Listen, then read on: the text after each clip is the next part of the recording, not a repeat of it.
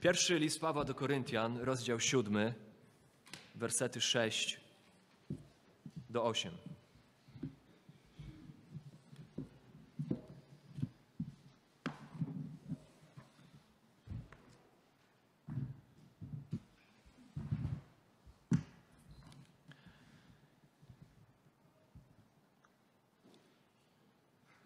Od wersetu pierwszego przeczytajmy.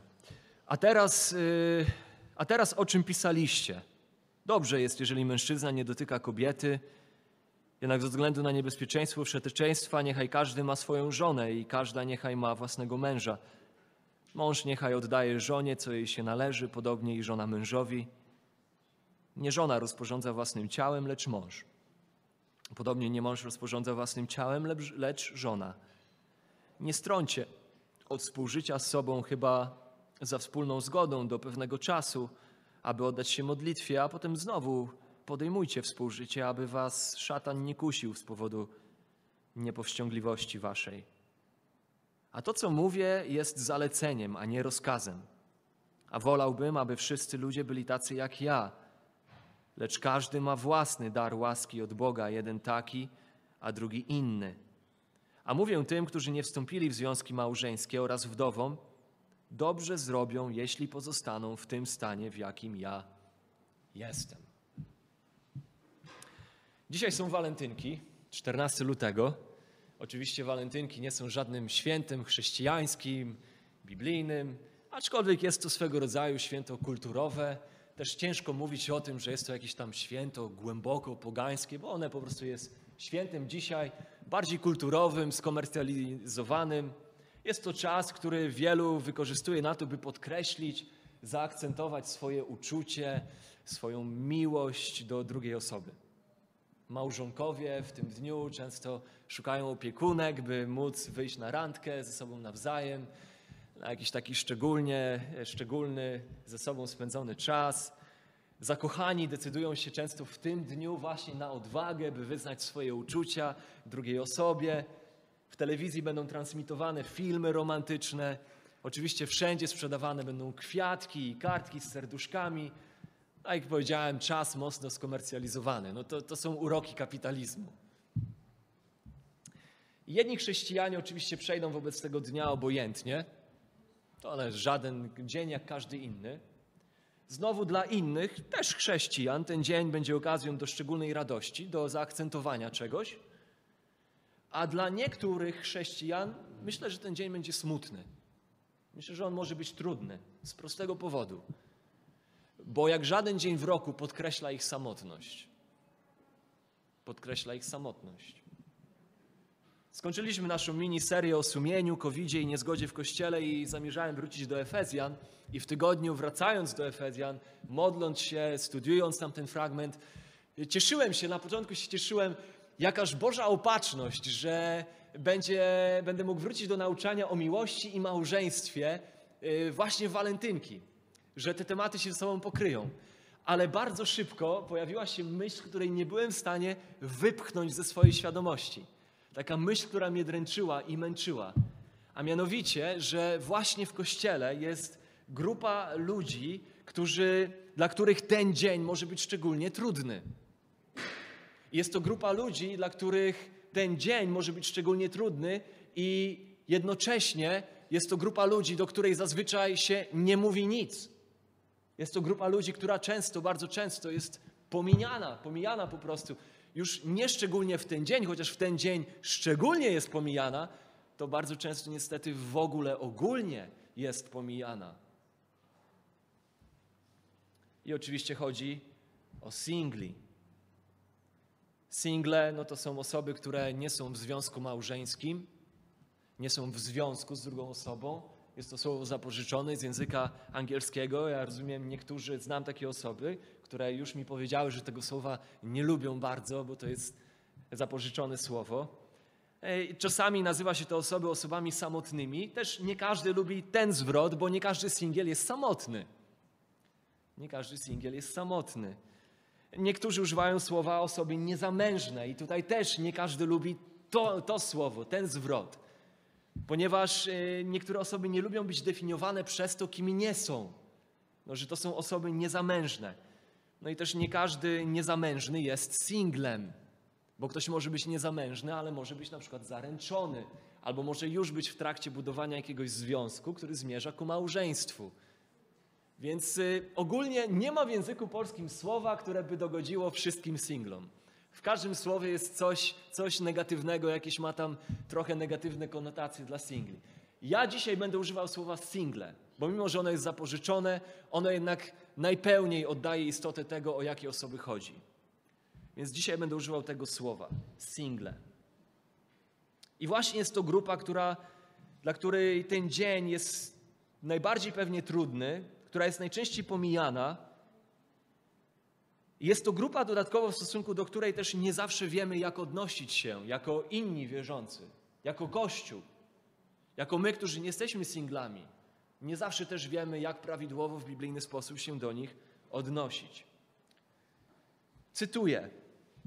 Wielu singli wierzy, że Kościół ich ignoruje i wyklucza. To jest cytat z pewnych badań chrześcijańskich.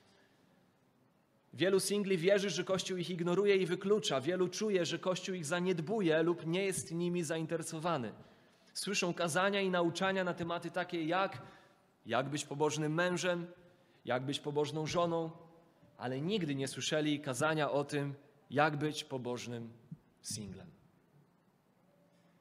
I oczywiście, nie wiem, myślę, że to, to nie ma miejsca tutaj, w tym kościele, ale faktycznie ja muszę przyznać, jeżeli chodzi o mnie samego, przez lata wygłosiłem wiele kazań, wiele kazań, wiele nauczań na temat małżeństwa i niewiele odnosiłem się do grupy, która statystycznie w dzisiejszym świecie bardzo często zajmuje połowę naszych kościołów. Stanowi połowę naszych kościołów.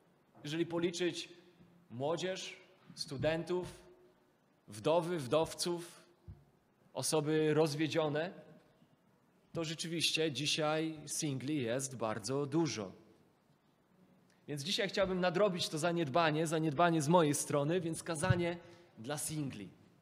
Po pierwsze, zdaję sobie sprawę, że te osoby, które znają nas, mnie i y, moją historię związku, y, mojego małżeństwa, to zaraz szybko mogą powiedzieć, widziałem takie komentarze w tygodniu, naczytając się kilka artykułów, e, słuchając też kilka kazań na temat singielstwa. Widziałem komentarze, one się pojawiały bardzo często. Zaraz ktoś e, rzucił komentarz typu i wymądrza się ktoś, kto ma żonę.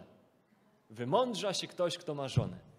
Więc szczególnie te osoby, które znają naszą historię, że my niemal od przedszkola siebie znamy, jesteśmy taką pierwszą relacją poważną relacją wspólnego życia i od razu stworzyliśmy związek małżeński. Ktoś może powiedzieć, co ty możesz na ten temat w ogóle mówić? Jakie ty masz prawo na ten temat się wypowiadać? No to chciałbym zachęcić do tego, byśmy pamiętali, że jako chrześcijanie uczymy się pierwszorzędnie z Biblii. Nie z mądrości ludzi, nie z tego, jak wygląda doświadczenie ich życia. To są ważne rzeczy, ważne, jeżeli chodzi o jakieś takie mądrości z zastosowania praktycznego pewnych spraw, ale jeżeli chodzi o to, co jest fundamentem naszego życia, to fundamentem naszego życia nie jest czyjeś doświadczenie, ale są mądrości Bożego Słowa, prawdy Bożego Słowa. Więc mimo, że ja do końca nie wiem, jak to jest być singlem, to wiem, co Pismo mówi do singli, podobnie jak mówi do osób, które są w małżeństwie. I dzisiaj chciałbym się tym podzielić.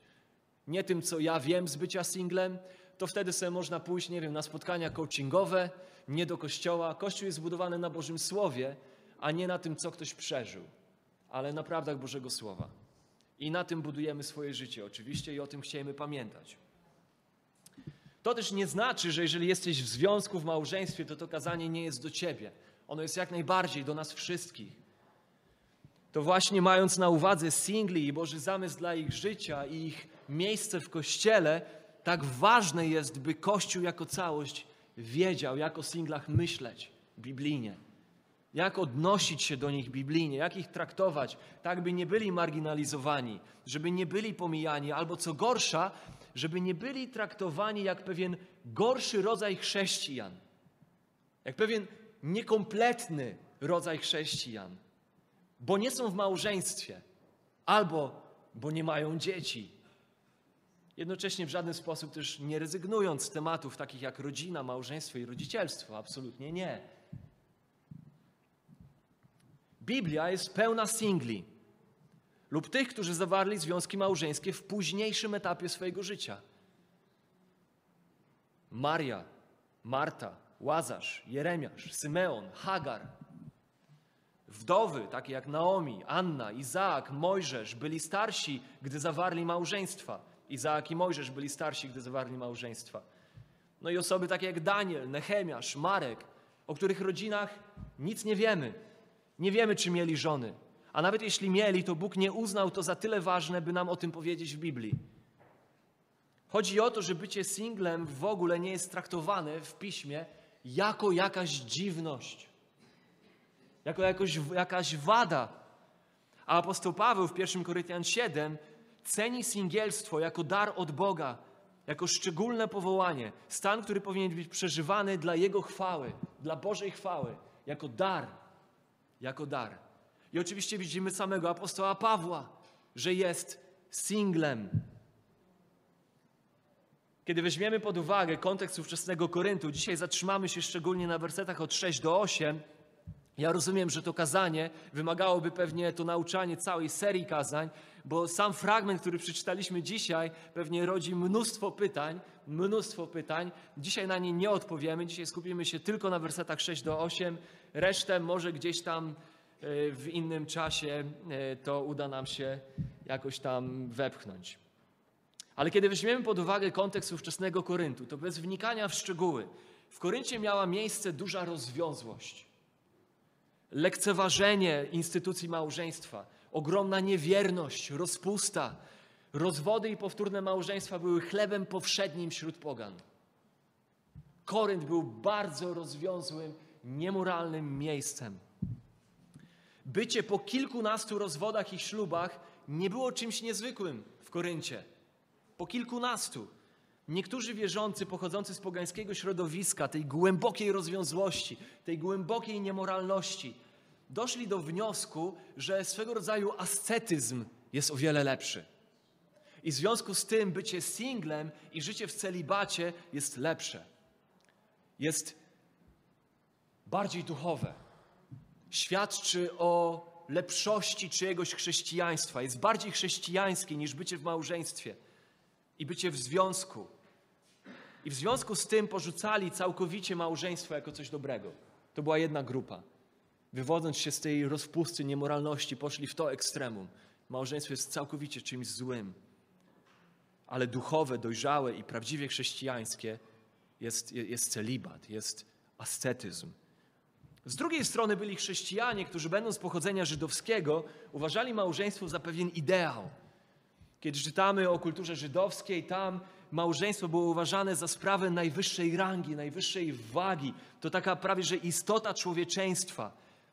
Bycie singlem jest niczym innym dla osoby pochodzącej z kultury żydowskiej niż swego rodzaju nieposłuszeństwem Bogu, by rozradzać się, rozmnażać się i napełniać ziemię. Pierwsza Mojżeszowa 1,28. I ta grupa też była obecna tam. Wydaje się, że w zborze w Koryncie były obie grupy obecne. Z jednej strony ci, którzy uważali singielstwo za stan szczególnie duchowy i ci, którzy uważali małżeństwo za stan szczególnie duchowy. Dziś wydaje mi się, że to, co raczej spotyka nas w Kościele, e, ta postawa, którą my raczej, która dominuje w kościołach, to jest to, że Kościół zmaga się z podejściem tym drugim. Tym nazwijmy je podejściem ala żydowskim. To jest chyba postawa, która jest bardziej obecna. Bo czasami idealizujemy małżeństwo, nasz pogląd na małżeństwo, nasze myślenie o małżeństwie. Czasami może być tak, że tak bardzo wywyższamy, gloryfikujemy małżeństwo, że w kościele możemy, czasami świadomie, czasami mniej świadomie, stawiać małżeństwo na takim piedestale, jakoby był to swego rodzaju nadrzędny status, niemal docelowy status człowieczeństwa albo chrześcijaństwa do którego wszyscy ludzie powinni wcześniej czy później dojść. Muszą do tego dojść. Jeżeli mają być dojrzali, spełnieni w służeniu Bogu, to muszą dojść do małżeństwa. A jeśli nie dojdziesz do małżeństwa jako chrześcijanin, to w pewien sposób nie jesteś w pełni chrześcijaninem. Zawsze będziesz zubożały. Jesteś niedojrzały albo przynajmniej wybrakowany, niepełny, w jakiś sposób gorszy. I oczywiście może tego tak byśmy nie nazwali, tak byśmy nie powiedzieli wprost, ale zastanawiam się, czy czasami tak nie myślimy. Albo czy czasami single wokół nas nie mogą się tak poczuć przy nas.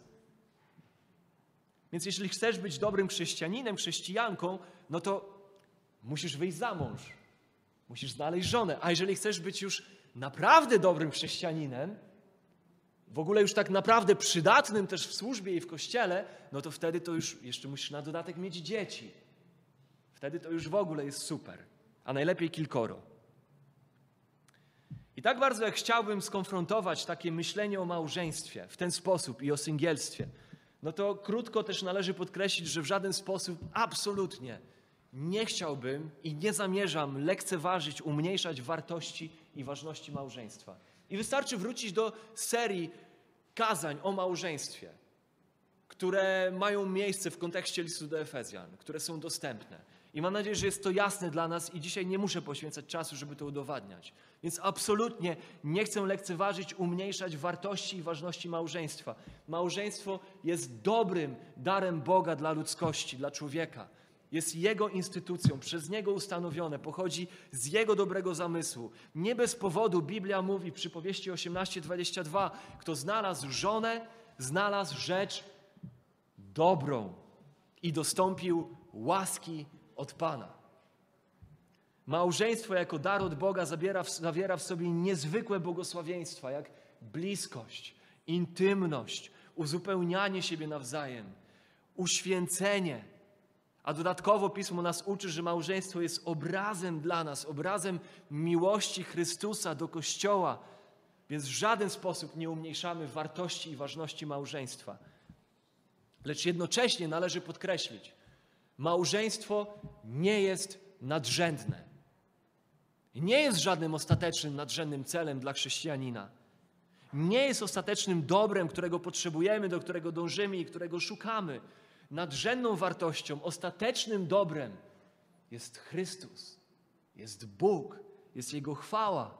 Wszystko inne w życiu ma być jedynie środkiem do tego jednego celu, by wskazać, że skarbem dla mnie jest Bóg i Jego chwała by uwidaczniać przez to, w jakiej sytuacji życiowej się znalazłem, co w życiu mam, gdzie w życiu jestem, by uwydatniać paletę Jego atrybutów, Jego cech, Jego chwały. To jest nadrzędny cel, to jest ostateczny cel. Więc o czymkolwiek byśmy nie mówili, czy o małżeństwie, czy o singielstwie, musimy pamiętać, że każda z tych rzeczy jest drugorzędna w odniesieniu do tej najważniejszej, do chwały Bożej. Bo kiedy tego nie rozumiemy, albo zapominamy o tym, albo lekceważymy to, to właśnie wtedy, właśnie wtedy kończy się na tym, że prawdopodobnie zaczniemy singli stawiać w bardzo trudnej sytuacji, w bardzo trudnej pozycji. Będzie im bardzo trudno zrozumieć, jaki de facto dobry zamysł ma Bóg dla sytuacji, w której obecnie się znajdują, a mianowicie sytuacji singielstwa będzie im bardzo trudno przeżywać dobroć w sytuacji, w której są.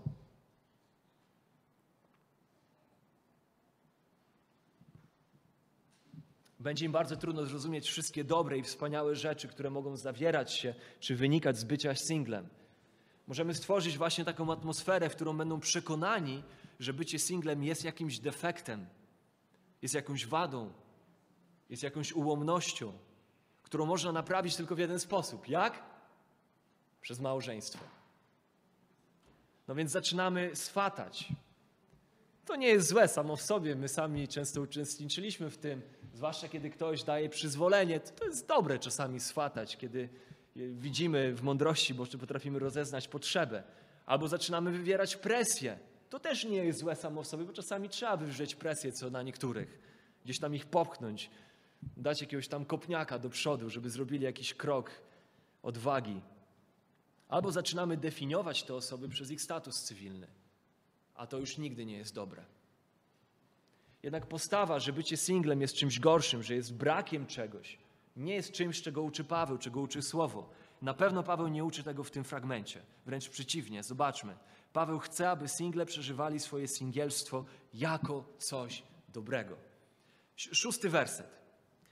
Paweł zaczyna, czy też jakby, bo on kończy pewną myśl, pierwsze pięć wersetów i tak jakby wprowadza do kolejnej myśli. Ten werset szósty jest w pewnym sensie wersetem przejściowym, myślą przejściową. I Paweł mówi, że to, co mówię, jest zaleceniem, a nie rozkazem. To, co mówię, jest zaleceniem, nie rozkazem. To jest ważne. Paweł pisze, że to, co tutaj mówi odnośnie małżeństwa i singielstwa, bo dwa tematy się przeplatają tutaj w tym fragmencie, szczególnie w pierwszych pięciu wersetach, przeplata się małżeństwo i singielstwo. I w odniesieniu do tych dwóch rzeczy, o których Paweł tutaj mówi, że to, co mówi w odniesieniu do tych rzeczy, on mówi, nie jest formą nakazu.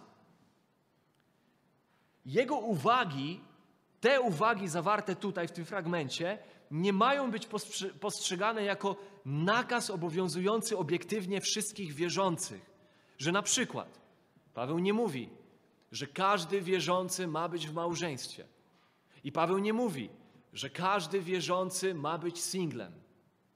Więc on tutaj ukazuje, że te rzeczy, które mówi, nie są nakazem. To nie są kwestie moralności i niemoralności. To nie są kwestie zła i dobra. To nie są rzeczy właściwe i niewłaściwe, a raczej on mówi, to są rzeczy, które są mądrością.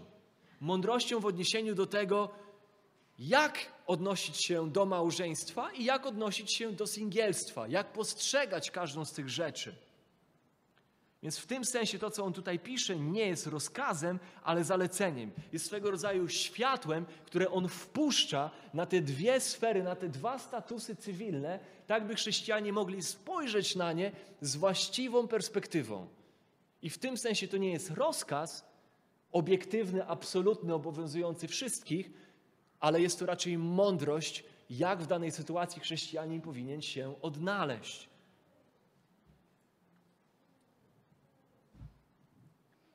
I pokazuje nam, że duchowość nie jest definiowana przez status cywilny.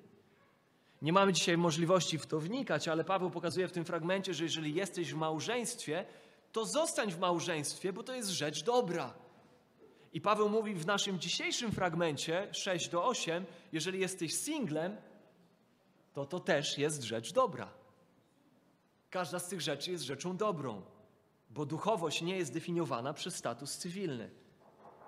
Paweł więc stwierdza, że singielstwo jest czymś dobrym, choć na pewno nie bardziej duchowym, czy też bardziej chrześcijańskim niż małżeństwo, ale jednak jest czymś dobrym. Singielstwo jest czymś dobrym. Wersety 7-8. A wolałbym, aby wszyscy ludzie byli tacy jak ja. I Paweł tutaj odnosi się do swojego statusu cywilnego. Lecz każdy ma własny dar łaski od Boga, jeden taki, a drugi inny. A mówię tym, którzy nie wstąpili w związki małżeńskie oraz wdowom, dobrze zrobią, jeśli pozostaną w tym stanie, w jakim ja jestem. Mamy tu jedyne miejsce w Nowym Testamencie, w którym Paweł mówi nam o swoim statusie cywilnym. I mówi, że jest singlem. Bibliści, uczeni, komentatorzy Biblii e, dyskutują, spekulują co do tego, jakiego stanu cywilnego był Paweł wcześniej. Niektórzy uważają, że Paweł zawsze był singlem, niektórzy uważają, że Paweł prawdopodobnie miał żonę, głównie z powodu tego, że wywodził się z kultury żydowskiej, gdzie nacisk na posiadanie żony i szczególnie w odniesieniu do kogoś, kto zajmował ważną pozycję, wysoki status społeczny, tak jak Paweł, który był faryzeuszem, że no, musiał mieć żonę. To niemalże była konieczność kulturowa. I ja myślę, że tak właśnie było. Patrząc na to, że Paweł rzeczywiście wywodzi się z takiej kultury, był faryzeuszem, że prawdopodobnie miał żonę, został wdowcem. Bez względu na to, chciałbym, żebyśmy na chwilę zatrzymali się przy tym fakcie. Tym fakcie, który jest obecny tutaj. W tym momencie Paweł jest singlem. Jezus był singlem całe życie. Ten, który przyszedł, by stać się w pełni człowiekiem i przeżyć człowieczeństwo w pełni człowieczeństwa i stał się podobnym do nas we wszystkim, a mimo to w pełni swojego człowieczeństwa nigdy nie zawarł związku małżeńskiego. A mimo to Biblia nie powstrzymuje się przed tym, by powiedzieć, że przeżył człowieczeństwo w pełni.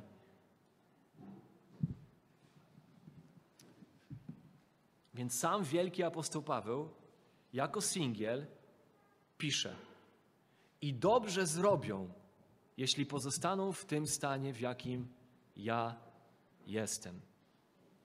Ci, którzy nie wstąpili w związki małżeńskie, werset 8 oraz wdowy, dobrze zrobią, jeśli pozostaną w tym stanie, w jakim jestem.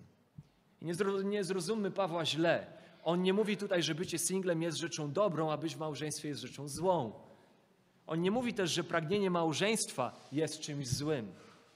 Nie mówi też, że każdy, kto jest singlem, powinien zostać singlem. Ale mówi nam coś ważnego na temat bycia singlem. Mówi, że bycie singlem jest po prostu rzeczą dobrą w swojej istocie. Do tego stopnia, że jeśli by ktoś singlem miał pozostać, to zrobiłby dobrze. To zrobiłby rzecz dobrą. Paweł mówi, że jeżeli ktoś ma być w stanie, jakim ja jestem, to dobrze zrobi. To ja nawet zalecam to. Jest to na tyle dobra rzecz, że jeżeli ktoś miałby pozostać przez resztę życia w tym statusie, Paweł mówi, to też jest rzecz dobra. I zauważmy coś w 7:8. Kiedy Paweł pisze o tych, jeżeli macie Biblię warszawskie, tak jak to, ten fragment, to co ja cytowałem, tam Paweł pisze w wersecie 8 o tych, którzy nie wstąpili w związki małżeńskie oraz wdowy. Mamy dwie grupy ludzi. Ci, którzy nie wstąpili w związki oraz wdowy. To tak naprawdę nie jest jasne, do kogo Paweł się tutaj zwraca, do kogo się odnosi. Już tłumaczę.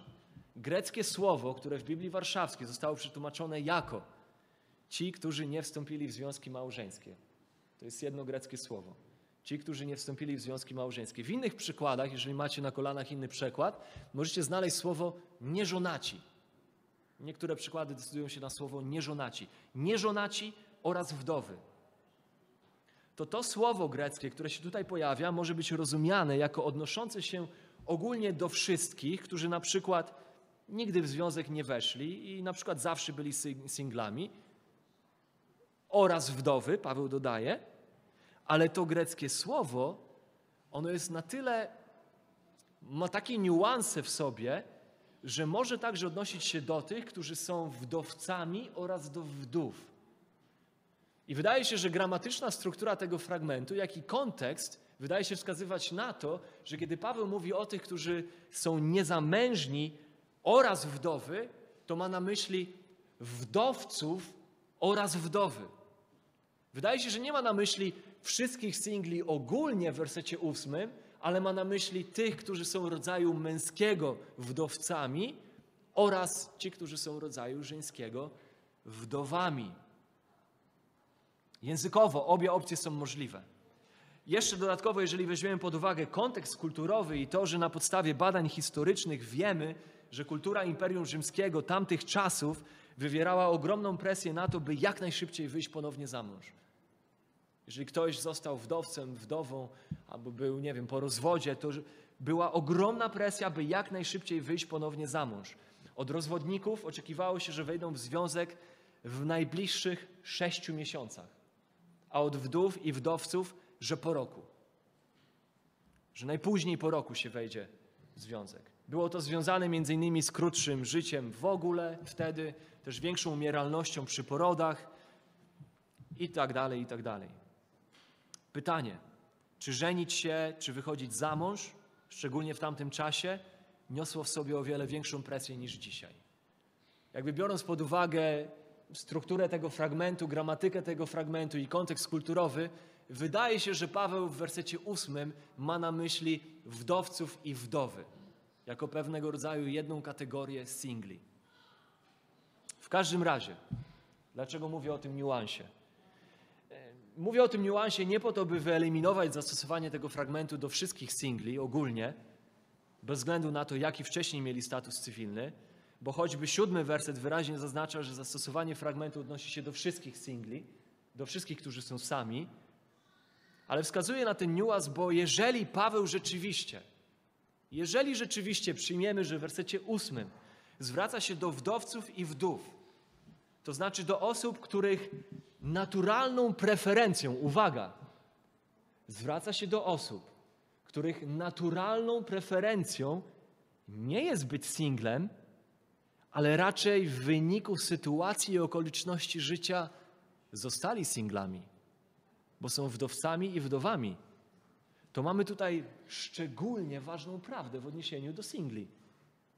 To znaczy, że bez względu na to, czy jesteś singlem, bo nigdy nie wszedłeś w związek małżeński, czy jesteś singlem, bo jesteś wdowcem albo wdową, czy jesteś singlem, bo jesteś po rozwodzie, ale takim, po którym masz biblijne przyzwolenie na powtórne małżeństwo, to to wszystko, co Paweł chce powiedzieć, pasuje do ciebie, bez względu na to, jaką formę singielstwa przeżywasz. To to wszystko pasuje do ciebie w taki czy inny sposób, z powodu takich czy innych okoliczności, znalazłeś się w tym miejscu, w którym jesteś, bo Bóg w swojej suwerenności, w swojej opatrzności sprawił, że ty w tym miejscu jesteś. Że singielstwo nie jest czymś dobrym tylko wtedy, kiedy jest ono Twoją preferencją, ale singielstwo jest czymś dobrym, bo jest dobre w swojej naturze, sytuacji, w której to Bóg z powodu swojej suwerenności Ciebie postawił.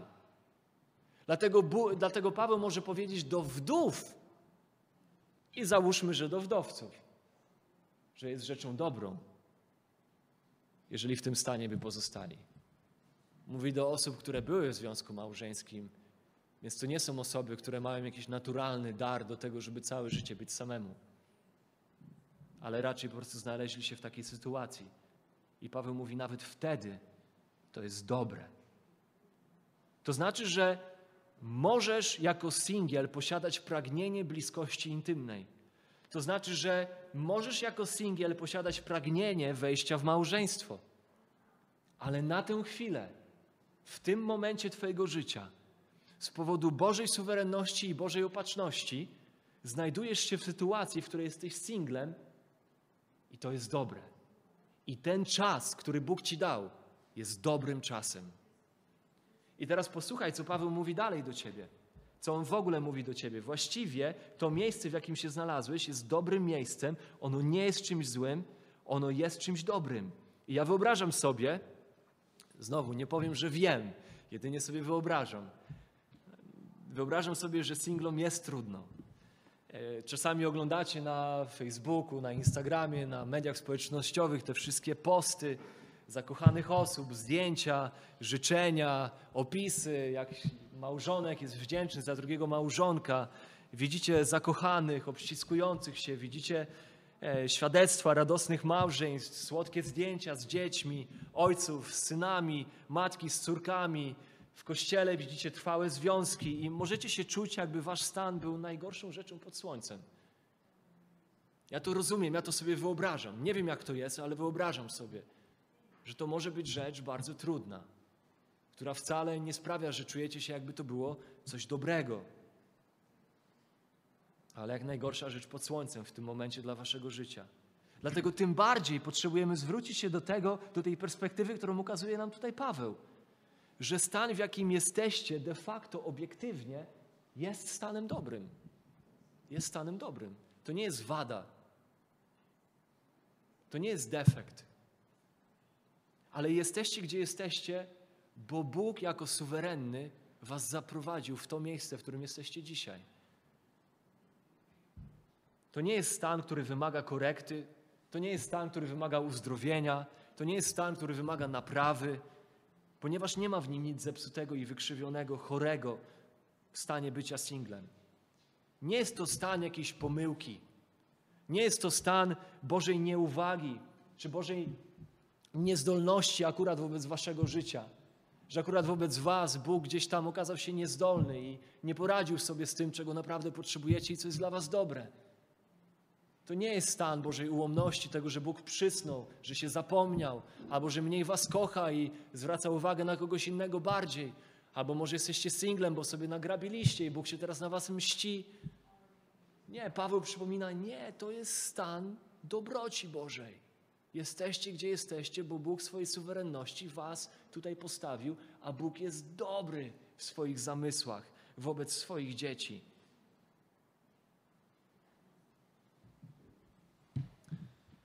Kojarzy tutaj sytuację nas i naszej niemocy posiadania dzieci, może inna niż, gdzieś tam nie, niemoc w danej sytuacji stworzenia związku. I pamiętam, jak kiedy już Pan Bóg po 14 latach małżeństwa dał nam Jasia.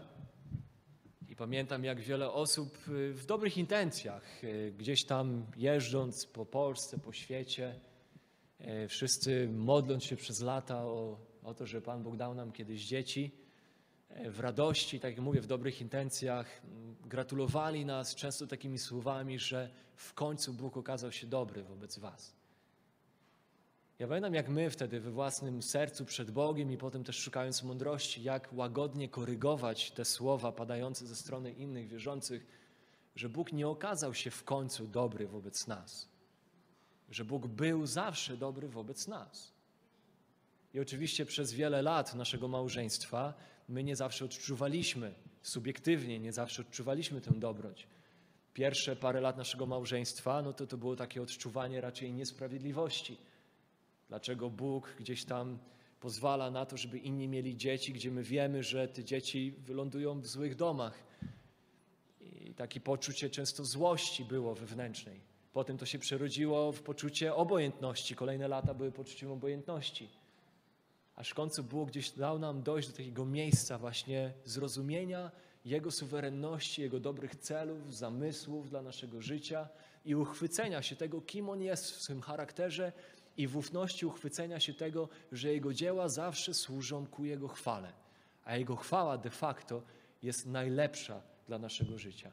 I w końcu taki okres przyszedł, gdzieś tam po wielu, wielu latach, gdzie te rzeczy zrozumieliśmy, uchwyciliśmy się i mogliśmy znaleźć pokój i rozkoszować się tym, że byliśmy w okresie nieposiadania dzieci, mimo że w sercu pragnienie ich posiadania było.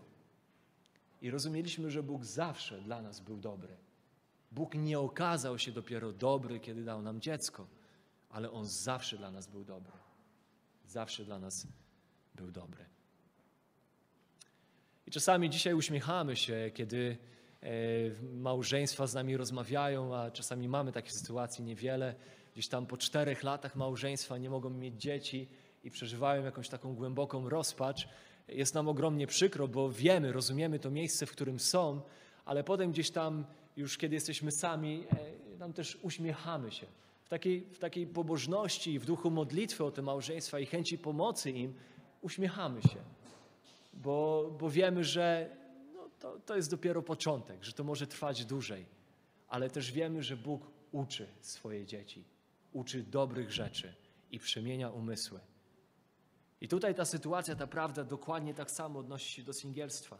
Więc widzimy w 7-8, że nazywa to darem że nazywa to darem, że jest to coś dobrego, przepraszam, w wersecie siódmym, teraz cofając się do wersetu siódmego, widzimy, że nazywa to darem, darem łaski Bożej. Więc tak jakby zanosi singielstwo jeszcze o krok dalej. A wolałbym, aby wszyscy ludzie byli tacy jak ja, lecz każdy ma własny dar łaski od Boga, jeden taki, a drugi inny. Oto jak my zazwyczaj czytamy ten fragment. Albo jak dzisiaj chrześcijanie czytają ten fragment. Może nie my, ale jak dzisiaj często w kościele czyta się ten fragment. Każdy ma swój dar od Boga. A to, co przez to rozumiemy w odniesieniu do singielstwa, to że chodzi tutaj o dar celibatu oczywiście. A to z kolei, co rozumiemy przez dar celibatu, to że jest to jakaś taka nadprzyrodzona rzecz, przez którą Bóg usposabia niektórych, wybrane osoby, do tego, że przestają odczuwać pociąg seksualny, przestają odczuwać pragnienia fizyczne, przestają odczuwać pożądanie, przestają odczuwać pragnienie małżeństwa, że Bóg te rzeczy po prostu od nich zabiera i to są te osoby, które mają dar singielstwa. Tak dzisiaj zazwyczaj Kościół czyta ten fragment. I jakże wielu patrzy na siebie i myśli w ten sposób. Ja muszę za wszelką cenę naprawić swoje życie. Czyli wejść w małżeństwo. Żeby moje życie mogło być spełnione, żeby mogło być pełne, muszę jak najszybciej wejść w małżeństwo, bo ja przecież tego daru nie mam. I ile osób w kościele rzeczywiście może powiedzieć: Tak, ja, ja mam ten dar, tak jak on często jest przedstawiany, rozumiany. Nadprzyrodzony dar nieodczuwania jakiegokolwiek pragnienia, porządliwości seksualnej, bycia blisko drugiej osoby, tworzenia, dzielenia życia z kimś. Okazuje się, że nikt, że nikt tego daru nie ma. Ale kiedy zrozumiemy to, co Paweł faktycznie mówi tutaj, co jest darem Bożej łaski, to nagle otwiera się przed nami całkowicie o inny obraz singielstwa. A mianowicie Paweł mówi, że ty, ty w stanie, w jakim się znalazłeś, czy ty jako mąż, czy ty jako żona, czy ty jako singiel, to bez względu na to, w którym stanie jesteś, to ten stan, w którym jesteś, jest stanem, który jest darem łaski Bożej dla ciebie. Ten stan, w którym jesteś, powinien być postrzegany jako dar łaski. Wolałbym, aby wszyscy byli tacy jak ja, lecz każdy ma własny dar łaski od Boga. Jeden taki, a drugi inny, czyli ten, który jest w małżeństwie, ma dar łaski od Boga, że jest w małżeństwie, a ten, który jest singlem, ma dar łaski od Boga, że może być singlem. Paweł tutaj absolutnie nie mówi o jakimś nadprzyrodzonym usposobieniu człowieka do nieodczuwania pragnień seksualnych i tworzenia wspólnego życia z kimś. Paweł mówi tutaj o statusach cywilnych, w których się znaleźliśmy z powodu tego, jak Bóg poprowadził nasze życie na ten moment. I Paweł mówi: Ten moment, w którym jesteś, Twój status jest darem Bożej łaski dla Ciebie. To jest oczywiście trudne dla nas, bo mamy chęć definiować dary przez pryzmat natychmiastowej przyjemności. My tak definiujemy dary. Darem jest coś, co sprawia mi przyjemność teraz. Wtedy to jest dar. Znalazłem miejsce parkingowe, to jest dar. Wyszło słońce, to jest dar. Otrzymałem wymarzoną pracę, to jest dar. Znalazłem żonę, męża, to jest dar. I oczywiście każda z tych rzeczy jest darem. Jednak kiedy Biblia nazywa coś darem, szczególnie kiedy Paweł używa słowa dar w swoich listach, to zawsze ma na myśli wyposażanie danych osób w możliwość do służenia innym i budowania innych. Jeszcze raz. Za każdym razem, kiedy apostoł Paweł w swoich listach używa słowa dar, używa go w kontekście usposobienia danej osoby do usługiwania innym, budowania innych i budowania Kościoła. I tak oto darem dla Kościoła, na przykład w Efezjan 4:11, nazwani są pasterze nauczyciele. Są darem. Są darem dla Kościoła bo wyposażają świętych do dzieła posługiwania. W 1 Koryntian 12 Duch rozdaje dary. W jakim celu? Nie dla podniesienia czyjejś samooceny, czy znalezienia spełnienia i satysfakcji, ale dla budowania ciała, dla budowania kościoła. I zawsze dar występuje w tym kontekście, w kontekście usługiwania że Bóg stwarza możliwość, okoliczność, sposobność do tego, byś Ty w miejscu, w którym jesteś i to, kim jesteś, było wykorzystane dla Jego celów, dla budowania innych ludzi, dla służby Jego chwały i dla budowania Jego kościoła.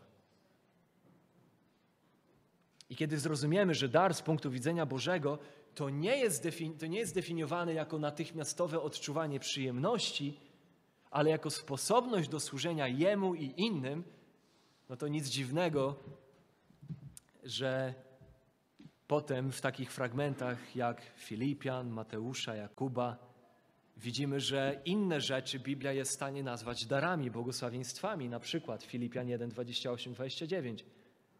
W niczym nie dajcie się zastraszyć przeciwnikom, to jest właśnie dla nich zapowiedzią zagłady, dla was zaś zbawienia i to przez Boga. Wam bowiem z łaski dane, darowane zostało, dla Chrystusa, nie tylko w Niego wierzyć, ale i dla Niego cierpieć.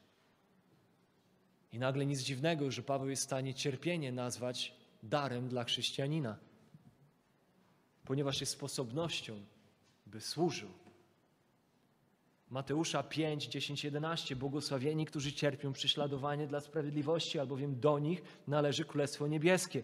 Błogosławieni jesteście, gdy ludzie wam urągają, prześladują was i gdy z, mego powodu mówią kłamliwie wszystko złe na was. Cieszcie się i radujcie, albowiem wasza nagroda wielka jest w niebie. Znowu, błogosławieństwo. Można powiedzieć innymi słowy dar.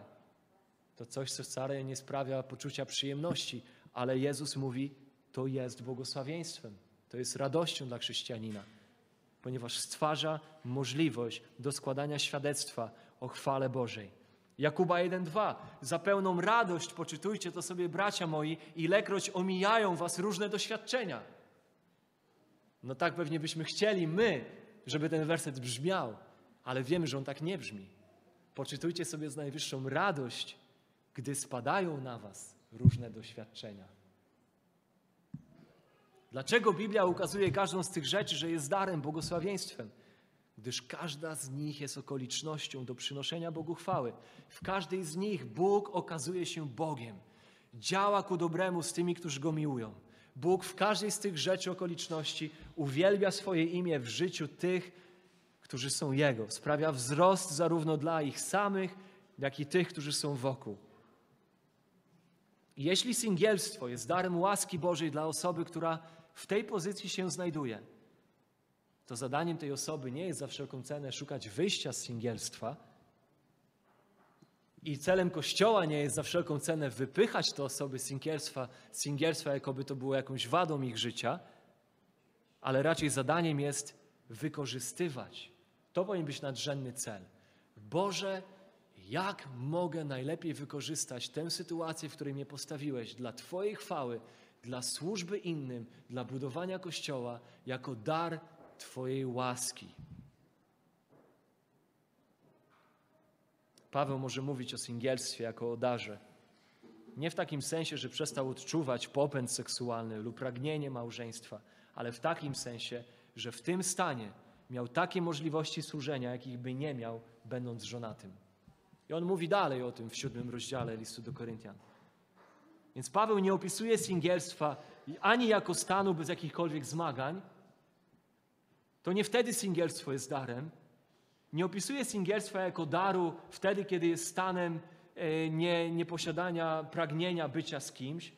Też nie opisuje singielstwa jako stanu, który jest pożałowania godny, ale jako stan, który jest ugruntowany w dobrej suwerenności Bożej. Singielstwo jest darem w tym sensie, że jest znakomitą sposobnością służenia Bogu, służenia w kościele, służenia innym, tak jak nie jest to możliwe w stanie małżeństwa. Jest szczególnym darem, bo zawiera w sobie szczególne możliwości. I tylko zamężny i żonata o tym wiedzą, jakie możliwości zawiera singielstwo.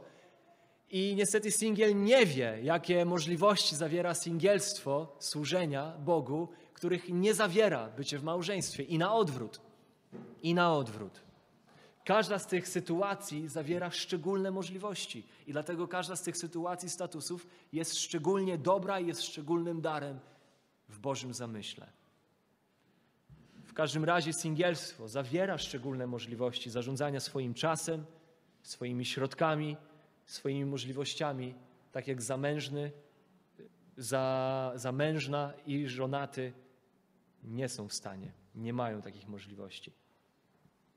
I obawiam się niestety, że jednak w kościołach często może wytworzyć się taka kultura traktowania singielstwa jako wady, defektu, który trzeba naprawić jak najszybciej przez małżeństwo. Podczas gdy Paweł sugeruje tutaj coś odwrotnego.